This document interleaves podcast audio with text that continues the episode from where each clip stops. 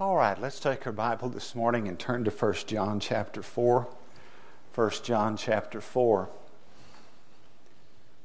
I haven't kept up with the Olympics probably as much as many of you have. But one thing I, I, I did understand, and, and Sam hit the nail right on the head. I understand that, that Michael Phelps eats 12,000 calories a day. You know, to look like him and to eat that much, that is really sinful. I mean, how many of you are, are kind of like I am and you have struggled with a weight problem all your life? Anybody?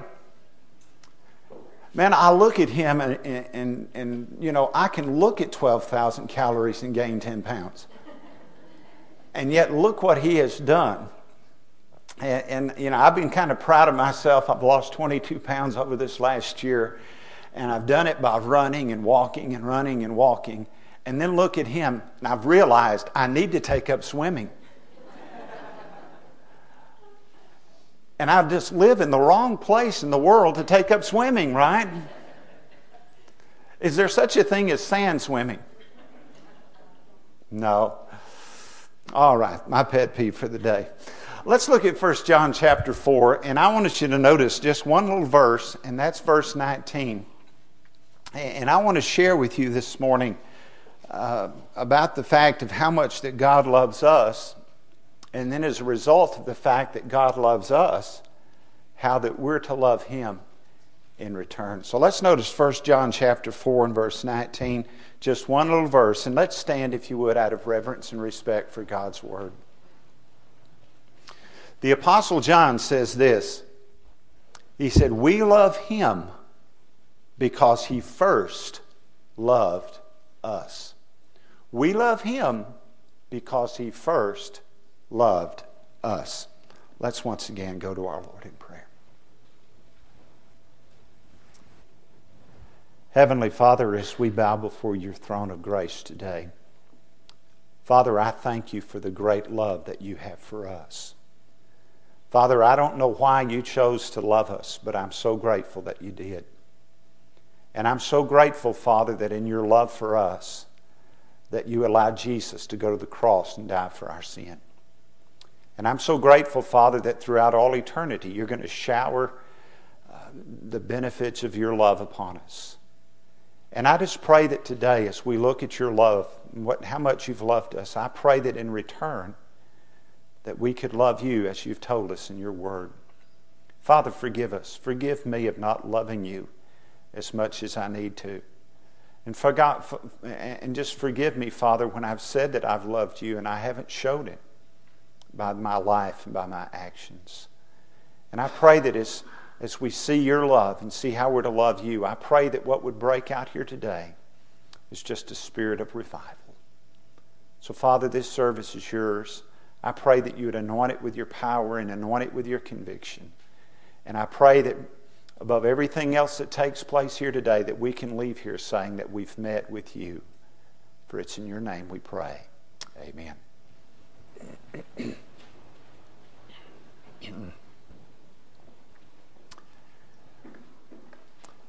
the Bible clearly states that every one of us are to have a love relationship with the Lord Jesus Christ. In the book of Deuteronomy, God tells us that uh, He says this He said, Thou shalt love the Lord thy God with all your heart, with all your soul, with all your might. And Jesus quotes that verse in Matthew chapter 11. And when he quotes it, he states, This is the first and the greatest commandment. The first and the greatest commandment. What is that? We're to love God. We're to have a love relationship with the Lord Jesus Christ. And folks, if we have a problem in our Christian life, it's going to be found in how we relate to God. I know that sometimes we look at people and say, well, they just don't come to church like they ought to. They don't love the church. And we sometimes see people and we say, well, they just don't give like they ought to. They don't love the church. And we see people that are out living for the world, and, and we, we, we want to analyze all of the problem. But all of the problem in our Christian life comes down to this How much do we really love, not the church, God? Do you know there are a lot of people today that are living in life and they're angry at God. They're angry at God, and because they're angry at God, their love relationship with Jesus is just not what it needs to be. Did you realize that it's possible to, to, to, be involved in the work of God and not really love God like we ought to, and, and really to be angry at God? When you read the book of Jonah, one of the things that you discover about the, the old prophet Jonah was that he was mad at God. God was calling him to do something that he didn't want to do to start with. God had called him to go to the Ninevites and preach at Nineveh, and, and Jonah said, Lord, I don't want to do that. I don't want to go there. And the reason Jonah didn't want to go there is he hated the Ninevites. They were Israel's enemies, and yet God was telling him to go there and preach to them. And, and, God said, if you'll go preach to them, there'll be a great evangelistic ingathering, and all of those Ninevites are going to get saved. And the problem with Jonah was he didn't want them to get saved. He hated the Ninevites so much that he wanted them to perish and, and go to hell. And so when God called Jonah to be the, the catalyst for revival, Jonah got angry. God was asking him to do something he just didn't want to do. And God wasn't acting like Jonah wanted him to act.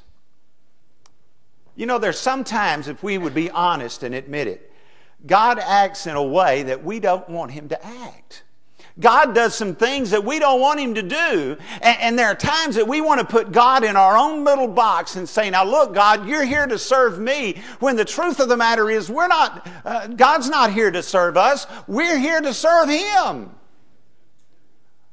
We sometimes pray like this God, my will be done. Where God wants us to be praying, Lord, your will be done. And as a result of that, we get a little angry when God acts in a way that we don't think He ought to. For instance, how many times has God allowed something bad to happen to us? And as a result of allowing something to happen to us that we didn't figure on, as a result of having something happen to us that, that maybe was misfortunate for us, we look at God and say, Now, God, look, if you really love me, you could have kept that from happening. Come on, let's be honest. We've all thought that at one time or another in our life. God, look, if you had really loved me, you wouldn't have allowed me to marry who I married. Don't raise your hands if that, if that fits you. God, if you really loved me, you wouldn't have allowed me to buy that Yugo.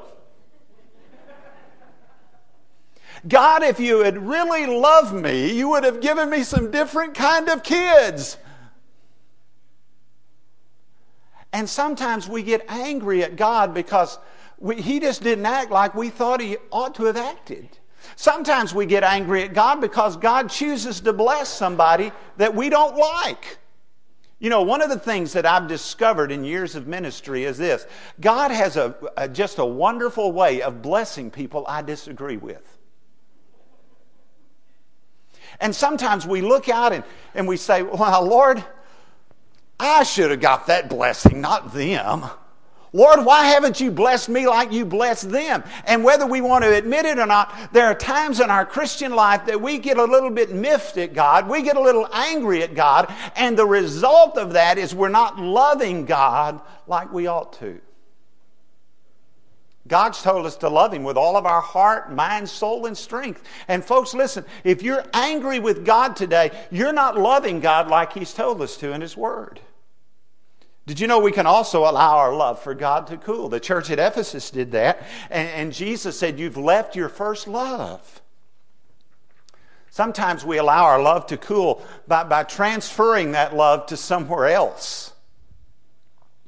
I, I used to live in a part of the United States where they dearly love deer hunting.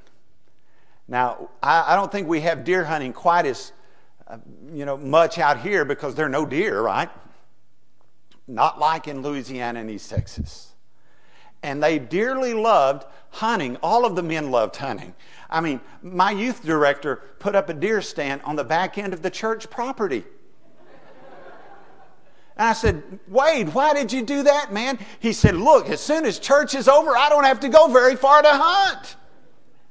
And then he could stay on it until church time. I just thought that he wore those kind of raggedy clothes because that's all what all the kids wore. No, he was hunting.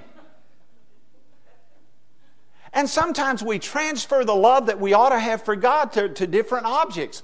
M- maybe it's not a deer rifle, maybe it's a bass boat. Maybe it's not a bass boat, maybe it's the mall, ladies. Amen? You, you know what, guys, my definition of hell is?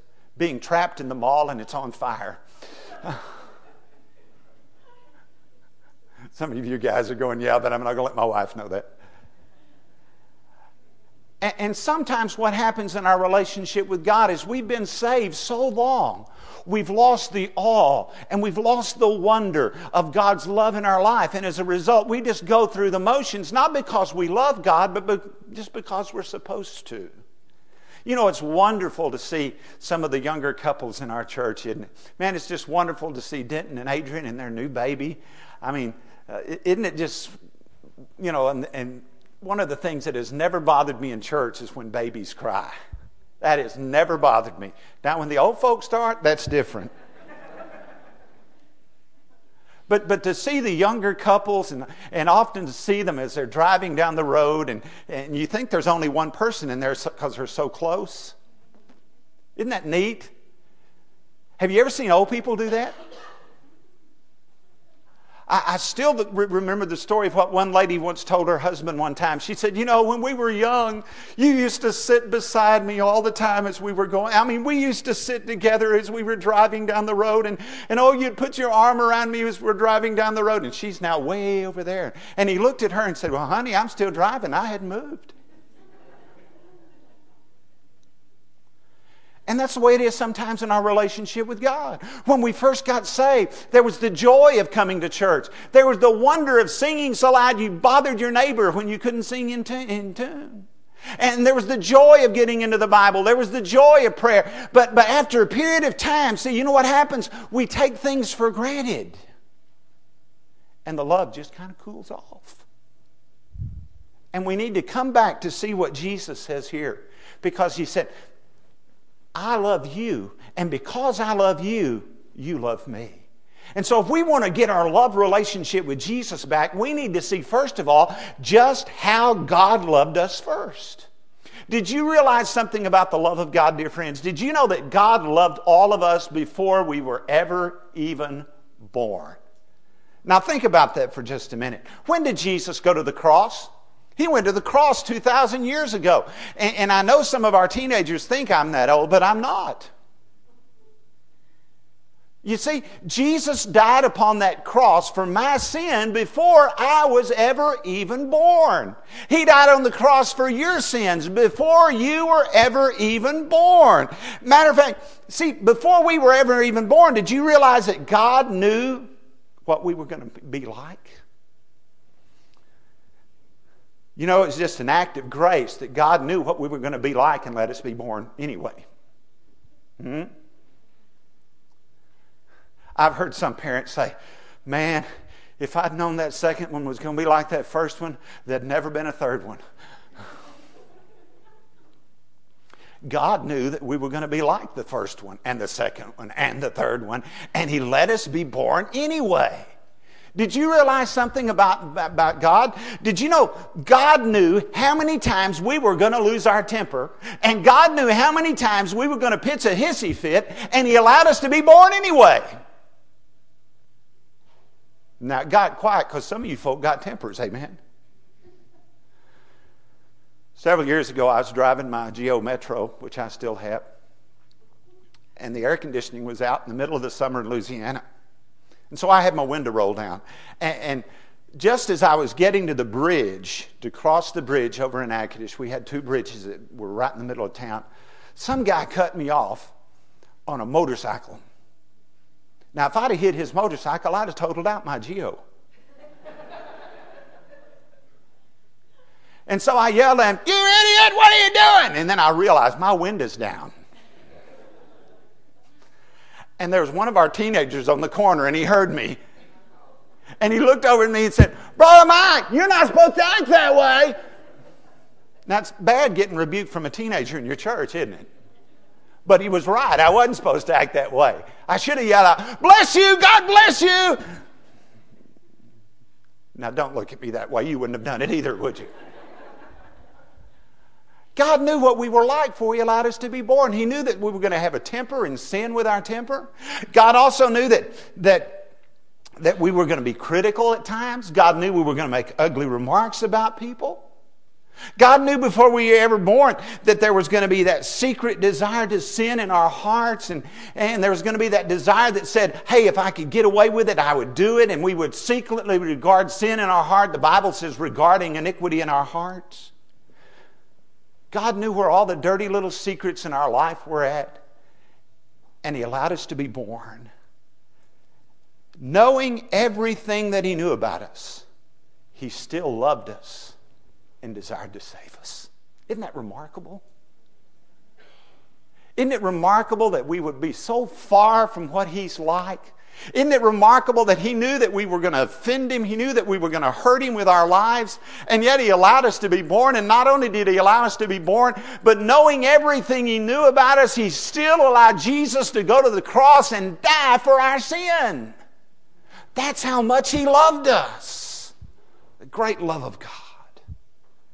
And when Jesus died 2,000 years ago, listen, he did so for those that would walk on this earth 2,000 years later. When Jesus died upon that cross, he died for us. And I want you to notice how God totally revealed his love for us. He loved us before we were born, yes, but He revealed His love by giving up Jesus to die on a cross. Now, He gave up Jesus. You know why He gave up Jesus? He gave up Jesus because of His love for us, because He wanted us with Him throughout all eternity. Listen, God wants you in heaven. God doesn't want us in hell. God never created hell for us. He created it for the devil and his angels, but He had something better in store for us. What God wanted for us was He wanted us to be with Him in glory, to enjoy heaven for all eternity. Listen, that's what God wants for us. He loves us, He wants us with Him. And if He hadn't wanted us to be with Him, if He hadn't wanted to, to be able to fellowship with us for all eternity, He'd have never allowed Jesus to go to the cross. The price that, that God paid for us so that we could be in heaven proved His great love for us. He gave up heaven's most priceless possession. Now, folks, what is your most priceless possession? Somebody said, Well, my hunting rifle is my most priceless possession. Somebody said, No, my bass boat is. Somebody said, Well, my wife is my most priceless possession. Somebody said, My kids. Think of whatever your most priceless possession is, and it still doesn't measure up to what God gave for us. God gave His only begotten Son so we could have eternal life. And then God revealed His great love to us by drawing us to Himself so He could forgive us and save us. Listen, God loved us so much that He provided a witness to us of His saving grace. You know, I look back on my life and I wasn't raised in a Christian home. Many of you were, and that's just a tremendous blessing. But I can look back and see how God just put things in place to where I could, as a little old rug ratty kid, could, could hear about Jesus. As we moved to Odessa, and, and some of you are saying, well, God saved you out of the pits of hell right there, didn't He?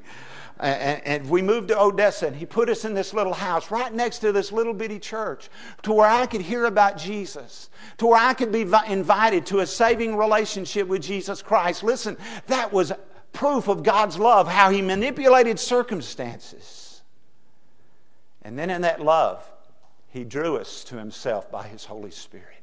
Folks, listen, those of you that have been saved, do you know what it was like when, when you heard about Jesus and God energized that message with the power of the Holy Spirit and just drew you supernaturally to receive Jesus Christ as your Lord and Savior?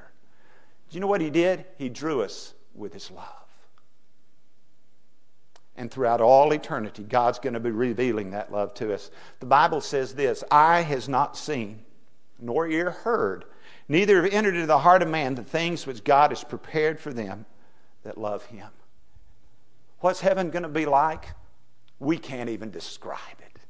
We can't even imagine what heaven's going to be like. I'm persuaded of this, though. If we really had a, an idea of what heaven is like, if we could really picture it and fathom it in our mind, you know what we'd be praying?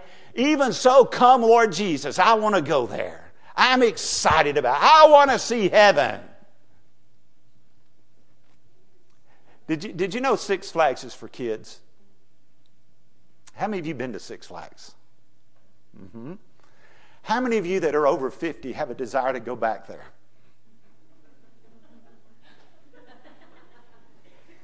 Boy, we're all lost. No hands came up there. You know, Six Flags is for kids. And I can remember the very first time mom and daddy said, You know, we've saved enough money, we're going to Six Flags. You know how much I slept that night? None. You know what I was dreaming of? Roller coaster and I was dreaming of the merry-go-round. And, and, I was dreaming of the cotton candy that was there. And, and I was dreaming, believe it or not, of all the girls I was going to see there. I didn't tell Mama that. Uh, but that was my dream of going to Six Flags. It was so exciting. Folks, listen, you know what? That ought to be the exact same nature we have about heaven. Heaven is our home. God's given us just a little glimpse of what it's like so we can get excited about that and realize the reason we get into heaven is because God loved us and He paid the price of our admission when He allowed His Son to go to the cross. Folks, that ought to be enough to make a Baptist shout. God loved us. And because He loved us, that ought to, us, ought to motivate us to love Him. Now, let me just very briefly share a couple of things with you and we close. The proof of our love to Him ought to be seen in our being obedient to Him. Jesus talked about that in John 14. In verse 15 of that, of that chapter, He said, If you love me, keep my commandments. And then He said, If a man love me, he will keep my words. And then He said, He that loveth me not keepeth not my sayings. Now, what Jesus is saying in this verse is this He said, Talk is cheap. You know, it's real easy for us to say, Oh, I just love Jesus. But you know where the proof of that is? The test of whether we really love Jesus or not is seen as we obediently and cheerfully keep His commandments. I was chaplain for the sheriff's department one time in state Louisiana, and we went to a house and when we got to the house, the little lady in that house had been severely beaten. Her husband had gotten mad and he had just beaten the stew out of her. And we went in, and of course, we had to handcuff him. And, and as we were handcuffing him to take him off to jail, she came out and she began to sob and weep. And she grabbed a hold of him and said, Oh, honey, I just love you. I love you. I love you. And I don't doubt that a bit. I believe she did love him. And then he turned to her and said, Oh, honey, I love you too. And I, I did doubt that. How do you love somebody and beat the stew out of them? Hmm? You don't. See, talk is cheap. And Jesus is saying in, this, in that passage, if you love me, you're going to have to prove it by keeping my commandments.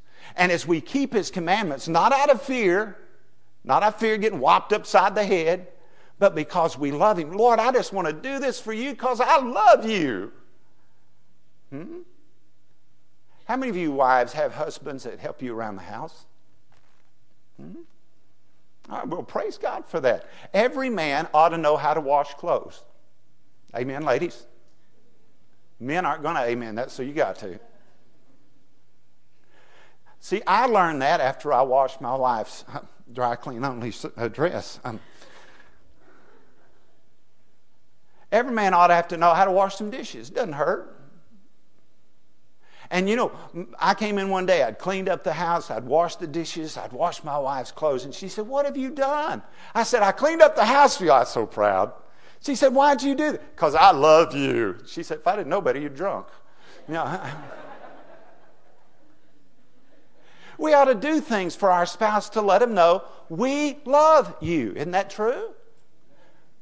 Because if all you say is, I love you, and then you treat that wife horribly, you're not backing up those words with action. Jesus said, If you love me, keep my commandments. I think the second proof of our love for Him is seen in our, in our desire to fellowship with Him. Listen, if we love Jesus, we want to spend time with Him. And the test of whether we really love Jesus or not is seen in the quality of our devotional life. Listen, if we love Jesus, we'll pray and we'll just share our life with Him. See, that's what we're doing in prayer. Prayer is not just some kind of ritualistic thing we go through. Prayer is actually sharing our heart and sharing our life with the Lord. Lord, I'm having this good day today, and I just want to praise you for all the things you're doing. Lord, I'm having a bad day today, and I really need you to intervene in my life and, and give me peace and calm in what I'm going through. That's why Paul says, in everything, by prayer and supplication, make your requests known unto the Lord. See, if we love Jesus, we'll desire to fellowship with Him, speak with Him, and have Him speak to us through His Word. Listen, Bible study is more than just filling your minds full of facts. Did you know I've met folks in jail that knew the Beatitudes and the Ten Commandments and who all the apostles were? I've met folks in jail who know more about their Bible than Baptist folks do. Hmm? It's not just about facts. Bible study is about meeting Jesus. It's about letting Jesus speak to our heart. It, it, it's about fellowshipping with Him. Do we really love Jesus? Are we really fellowshipping with Him?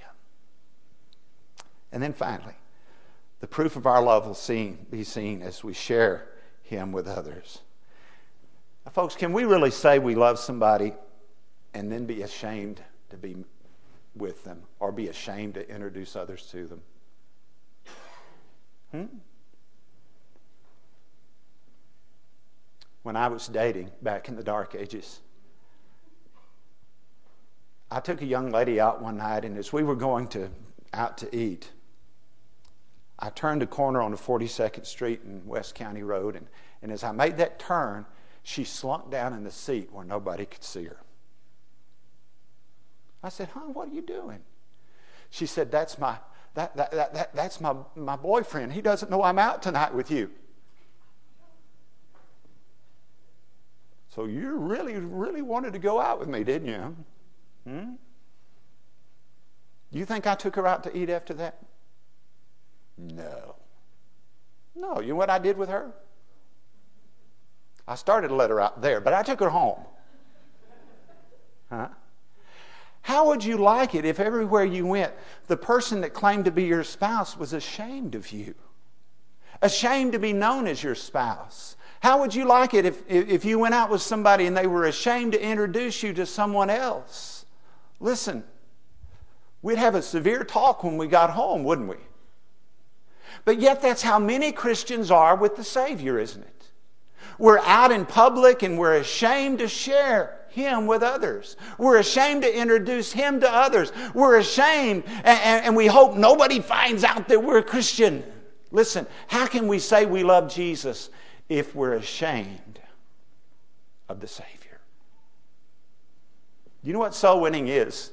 Soul winning is this. Here, here's a great theological de- uh, uh definition soul winning is simply bragging about Jesus. That's all it is. Just bragging about Jesus. First time my wife and I were ever separated for any length of time was uh, about four years after we had gotten married, and she had to go to Florida to help her sister who had gotten severely burned at work, and and so for for a week or so I was without Becky, and and finally the, the call came, I'm coming home, and I said, well, praise God, hallelujah. So I'll be I'll be driving into we'll be flying into Houston at about ten o'clock, and of course we lived in Shelby County at that time, and so I, I think I left around midnight and I got at the airport about four in the morning. And I waited and waited on and waited and waited. When she got off the, the, the, airplane, there was my dear wife. Now, those of you that know Becky know she's really outgoing, isn't she? No, she's quiet, isn't she? She doesn't want to, to be embarrassed. She's really prim and proper, right? So she got off, and I ran over to her in the, in the, the Houston Intercontinental Airport and put a big lip lock on her. Mike, Mike, everybody's going to see. I don't care. You're home, praise God. Isn't that great? Sit close to me on the way home. Uh, Folks, that's the way it ought to be with Jesus, isn't it? Hey, I'm not ashamed of Jesus. Look what Christ has done. He loved me. He went to the cross. He died on the cross for my sins. And, and I'm not going to be one of these folks that, that, that just are obnoxious with my faith, but I'm not going to be ashamed of my faith in Christ either. See, Jesus is not ashamed of us. The Bible says he's not ashamed to call us brethren. You know why? We're part of his family. We're part of his family. And we ought to love family. Now, folks, listen Jesus loves you, and he loves me. Now, the question this morning is this Do we love him? Do we love him? Folks, did you know love is a, is a, is a is something that we determine with the will. I'm going to love this person. I'm going to love this person. Jesus wants us to love him. He's proved his love for us. Now he simply wants us to love him in return. Hiccuping babies don't bother me either. Isn't that great?